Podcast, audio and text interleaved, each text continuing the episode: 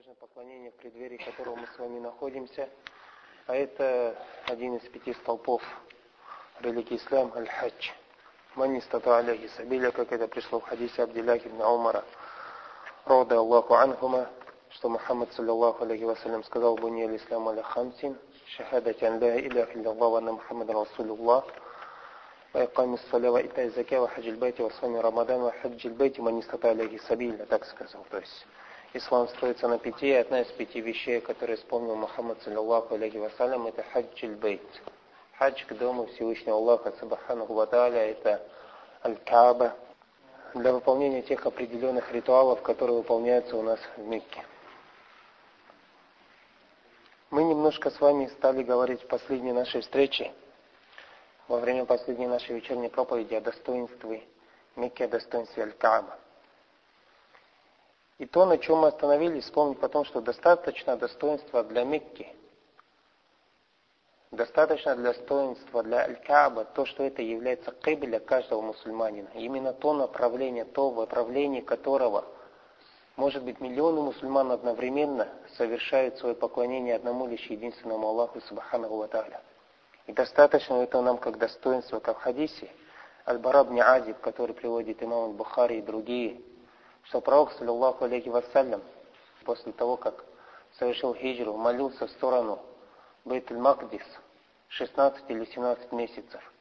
Но у него всегда было желание молиться именно в направлении аль-Кааба, в направлении Мекки, которая являлась самым любимым местом у Всевышнего Аллаха субхану ва тааля, следовательно, Мухаммада, саллаллаху алейхи вассалям, как мы это видим из хадиса, который мы с вами вспомнили во время прошлой нашей вечерней проповеди, где Мухаммад, саллаллаху алейхи вассалям, сказал: «Воистину, ты самое любимое место для меня, если бы твой народ не изгнал бы меня с этого места, то я никогда бы отсюда бы не уехал». Баракаллаху фикум.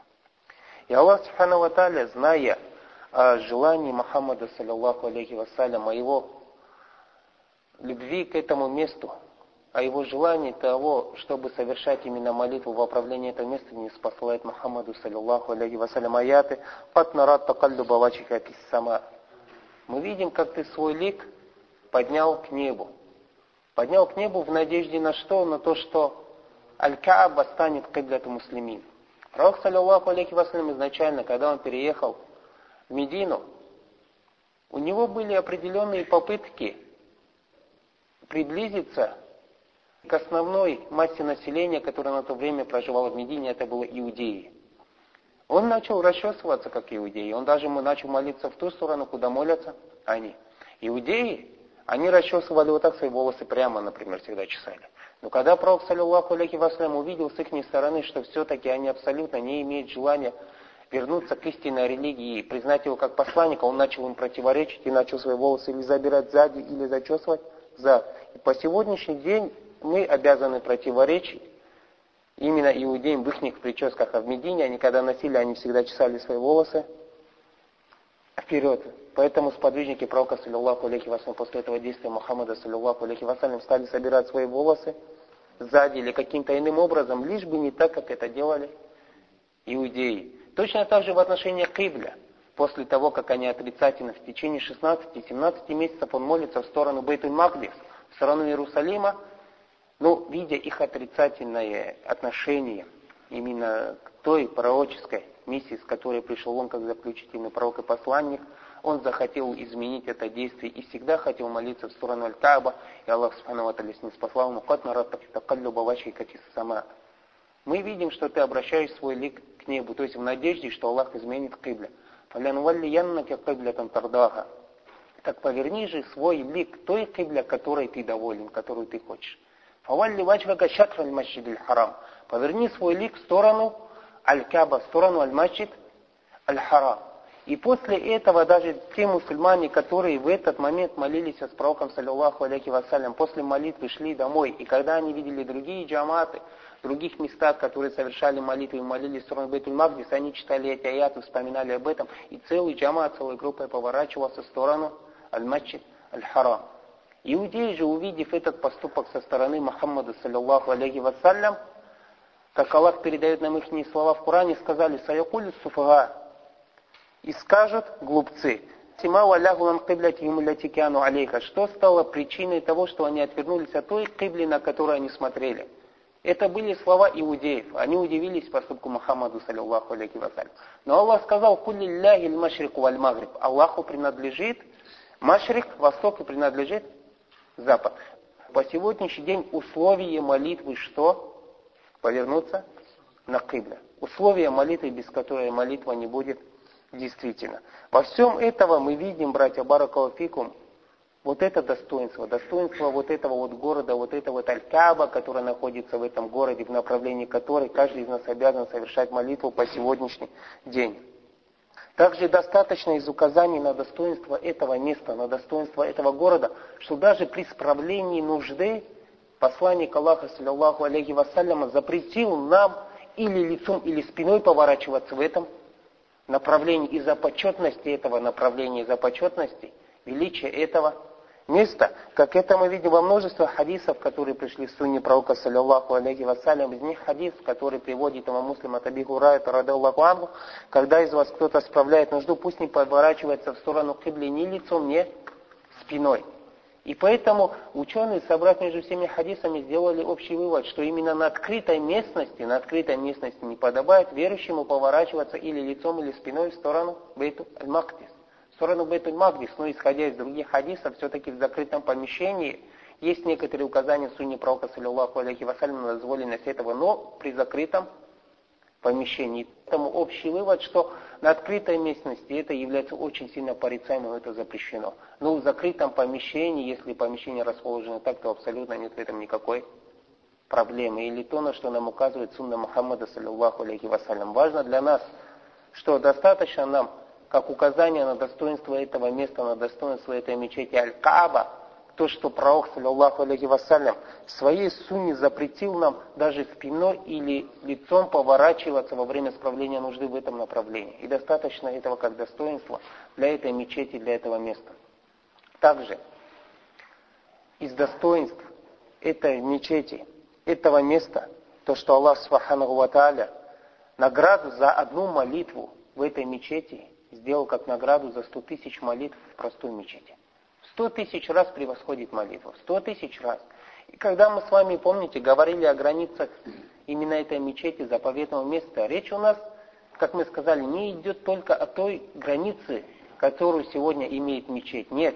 Территория намного-намного больше. Все, что у нас заходит под слово «аль-балядуль харам». Или все те границы, которые Ибрагим, алейхиссаляту вассалям, пометил, опираясь на то неспосланное, которое ему было от Всевышнего Аллаха, субхана ва тааля, и те границы, которые по приказу Мухаммада, саллиллаху алейхи ва саллям, Асад аль-Хузаи вновь обновил, и по сегодняшний день, каждый раз, когда нуждаются эти границы в том, чтобы обновить их, их обновлять. Территория намного больше, и на эту территорию не только Масджидуль Харам заходит, не только Аль-Кааба, а также все другие мечети, которые заходят в эту территорию. Иншаллах, тот, кто совершает молитву именно в этих мечетях, ему за одну молитву пишется молитва в сто тысяч раз больше, в сто тысяч раз больше.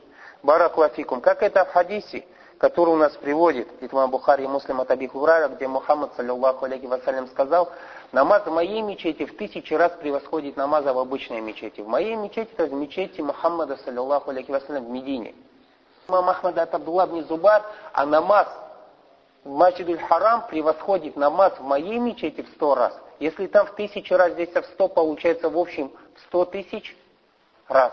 Сто тысяч раз. За одну молитву мы в сто тысяч раз получаем больше награды. Некоторые попытались почитать и говорят, что это примерно одна молитва, как будто бы ты пятьдесят пять лет молился, шесть месяцев и двадцать ночей. То есть, понимаете, примерный подсчет только за одну молитву в этой мечети. Поэтому пусть Аллах субхану ва тааля сделает так, чтобы наши молитвы как можно больше и чаще именно были в этих мечети на этой земле, братья, баракаллаху фикум. И даже уляма говорят, ученые, речь идет не только о мечети или не только о намазе. Речь идет о других хороших делах, которые Аллах субхану ва тааля, или награду, за которую Аллах субхану ва тааля увеличивает во много и во много раз, если человек эти благие деяния совершает именно на этой земле. Также из достоинств, которые указывают нам на величие этой мечети, на величие этого места, братья, баракаллаху фикум, то, что пророк, саллиллаху алейхи ва саллям, запретил усложнять путь в какую-либо мечеть, кроме трех мечетей. И одна из этих мечетей Аль-Мачид-Аль-Харам. Именно как усложнять путь, то есть ехать в какую-то мечеть по какой-то причине, если она расположена далеко. Или взять себе привычкой постоянно далеко ходить в эту мечеть или отправляться в дальнюю дорогу в эти мечети. Какая бы эта мечеть ни была. В наше время мы часто совершаем ошибки или противоречим вот это вот сунне Мухаммада, саллиллаху алейхи вассалям, вот этому запрету, как кто-то умудряется в другой город поехать и атикаф делать. Или для совершения какой-то мечети, или почитать какое-то место, которое абсолютно не имеет того достоинства, которое имеют многие, может быть, многие другие мечети. Однако пророк, саллиллаху алейхи вассалям, в сунне нам указал, что если человек куда-то усложняет свой путь, это только три мечети. Он сказал, пусть никто из вас не усложняет свой путь, кроме как только в направлении трех мечетей. Это Масджид-аль-Акса в Иерусалиме, это мечеть пророка и Масджид-аль-Харам. Масджид-аль-Харам, баракаллаху фикум. Смотрите, какую пользу, самую главную, основную пользу мы берем с вами с этого хадиса.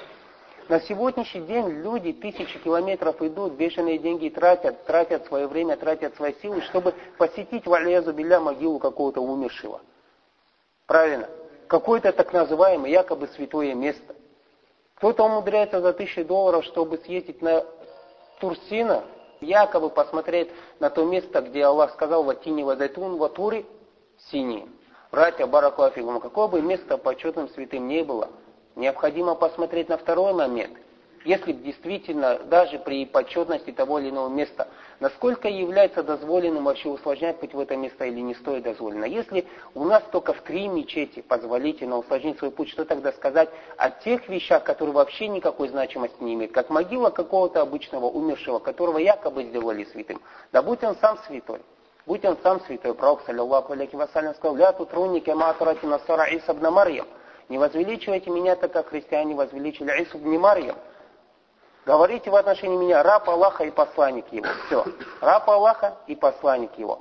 И запретил усложнять. Даже когда мы едем в Медину, мы запрещено думать о могиле пророка, саллиллаху алейхи вассалям. Раз едешь в Медину, едь куда? В мечеть. Ну раз случилось так, что ты, находясь в Медине, то является законным посетить Аль-Бакэ, кладбище, которое находится в мечети, да, или посетить могилу пророка, саллиллаху алейхи вассалям. Ну взять тебе целью могилу пророка, и то запрещено абсолютно. А на сегодняшний день простому умершему люди усложняют свой путь. Важно нам со всего этого, что Мухаммад, саллиллаху алейхи вассалям, сказал в этом хадисе, что запрещено верующим усложнять свой путь, кроме как трех мечетей. И одна из этих трех мечетей – это Аль-Маджид Аль-Харам. Маджид Аль-Харам, братья, баракаллаху фикум. Вот это вот поклонение, иншаллах, в преддверии которого мы сейчас с вами находимся, может быть, кому-то из многих из нас, братья, баракаллаху фикум, Аллах субхану ва тааля облегчил именно в этом году совершить вот эти вот ритуалы на этом месте, Мекке, в Медине. Должны осознавать, что вот этого, которое они намереваются совершить, это прежде всего, братья, айбада, что это поклонение. Изначально, даже прежде чем выйти в путь, или его, то, что он выходит в путь, это уже он становится на путь поклонения. Просто путь к Мекке, к тому месту, где совершается это поклонение, это уже и есть поклонение. Вот этот вот сафар уже есть поклонение. У любого поклонения есть свой этикет. И вот тот, кто отправляется в этот путь, он необходимо, чтобы соблюдал этот этикет. Тем более Мухаммад, саллиллаху алейхи вассалям, сказал в хадисе Абдуллах ибн Аумара, который приводит имам аль-Байхаки, и мы в первых наших беседах вспоминали об этом хадисе. Каждый раз, как, какое бы копыто ни поднял верблюд, с этим поднятием его копыта, когда он его ставит, стирается плохое дело, записывается хорошее дело, или посредством этого увеличивается степень паломника, который находится на этом верховом животном. В этом указание, что просто находясь в пути, паломник уже берет награду, даже пока он не достигнул того места, где совершается вот это поклонение, где совершается этот ритуал. По-моему, тот, кто выходит в путь, необходимо, чтобы он соблюдал этикет. Тот этикет, который он обязан соблюдать, находясь в этом пути. А прежде всего, что его искреннее намерение изначально должно сопровождать его. Как в хадисе Мухаммада, саллиллаху алейхи вассалям, где он передает нам от Всевышнего Аллаха, субханаху ва тааля, «Анна агна шурака ани ширк». Я самый тот, кто не нуждается, чтобы у него был сотоварищ ни в поклонении, ни в намерении, братья. Раз желаешь ты что-то хаджим, желай только того, что Аллаха субханаху ва тааля. И ничего иного, ни похвалы, ни какой-то славы в своей земле или в своем городе. Второе, то, чтобы его спутники в пути, это прежде всего были праведные люди. Так как Мухаммад, саллиллаху алейхи вассалям, сказал в хадис, человек на религии своего друга, пусть каждый из вас посмотрит, кого он взял себе, друзья. Это человек фасик, порочный, который будет его отвлекать от поминания Всевышнего Аллаха, от совершения молитвы вовремя или будет сплетничать ему про братьев благочестивых, или это тот человек, который наоборот, когда он расслабится или забудет, напомнит ему, когда он расслабится, он его подтолкнет и призовет к лучшему. Поэтому, когда выходишь в этот путь, всегда смотри, кто твой спутник в этом пути. И добавим ко всему к этому то, что на сегодняшний день, в том месте, где мы с вами живем, существует такой порядок, что есть определенные организации или фирмы, которые устраивают туры. И вы смотрите, что это за организация, и кто руководитель этой организации. Кто руководитель этой организации, а кто более чем один раз был в Мекке, он чувствует разницу.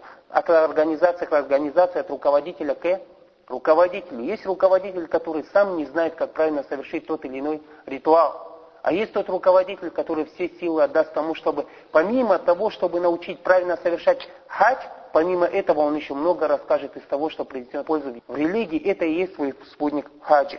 Также пускай соблюдает такой этикет, что вот в этом вот благочестивом сафари, пускай он и ведет себя благочестиво, а именно, чтобы он вовремя совершал молитвы тогда, когда их нужно совершать, чтобы он берег свой взгляд от запретного, когда он будет находиться в пути, тем более, когда он будет в этом месте. А мы говорили, что человек, который имеет плохое намерение совершить там, как пришло от Абдулла ибн Масуд, когда он говорил о словах Всевышнего Аллаха, «Вамай юриди фихи би ильхадин би зульм». Тот, кто хочет или намеревается зло на этой земле совершить, того мы вернем сильное наказание. Ибн Масуд говорил, человек захочет в городе Аден, который в Йемене, сделать плохое, Аллах уже может его наказать только за одно намерение. Поэтому уламы говорили, что Мекка, особенность этой земли, то, что там пишется грех уже просто за намерение, за намерение. Поэтому будьте благочестивы в этом сафаре, будьте благочестивыми в этом пути. Также, братья, баракаллаху фикум, он должен соблюдать такой этикет по отношению к тем братьям, по отношению к тем братьям, с которыми он находится в этом сафаре, как рифк, как мягкость, как снисходительность, как то, что он извиняет и прощает их неупущение. «Инна Аллаха та'аля рафик юхиббу рифка фил амр кулли». Воистину, Всевышний Аллах мягкий, он любит мягкость в любом деле. В хадисе Айша «Ма кяна рифку фишан илля зана», в какой бы вещи мягкость не проявилась, кроме как украсит эту вещь. Пророк, саллиллаху алейхи вассалям, похвалил одного из подвижников, сказав, тебе два качества, которые любит Аллах и его посланник, это мягкость и снисходительность. Вот эти качества, братья, пусть являются вашим украшением в этом сафари по отношению к вашим братьям. Также такая, такое качество, как извинять своего брата. Как Аллах говорит, «Валькавы мина лгайла, валяфина анинас», описывая верующих, Аллах говорит, те, которые удерживают свой гнев и прощают своих братьев, именно это качество верующего. А что тогда сказать о том верующем, который находится в сафаре, чтобы совершить вот это вот великое поклонение? Также такие вещи, как те мольбы, которые совершает мусафир. Прежде всего, то дуа, который должен читать мусафир, когда он выходит в сафар. Те мольбы, которые он должен читать, когда он прибывает в какой-то населенный пункт. Когда он встает утром, вечером, когда он встает с постели или ложится спать. Ничем этим не пренебрегайте. За все это, иншаллах, будет уготовлена награда у Всевышнего Аллаха, субханаху ва тааля. Также пускай не выходит один сафар, как это у нас пришел запрет на это в хадисе, который приводит имам Бухари. Также пускай подчиняется тому амиру, который назначен у него в сафаре. Пророк, саллиллаху алейхи вассалям, сказал, когда втрое выходят в путь, пусть выбирают себе того, кто будет руководить этим путем.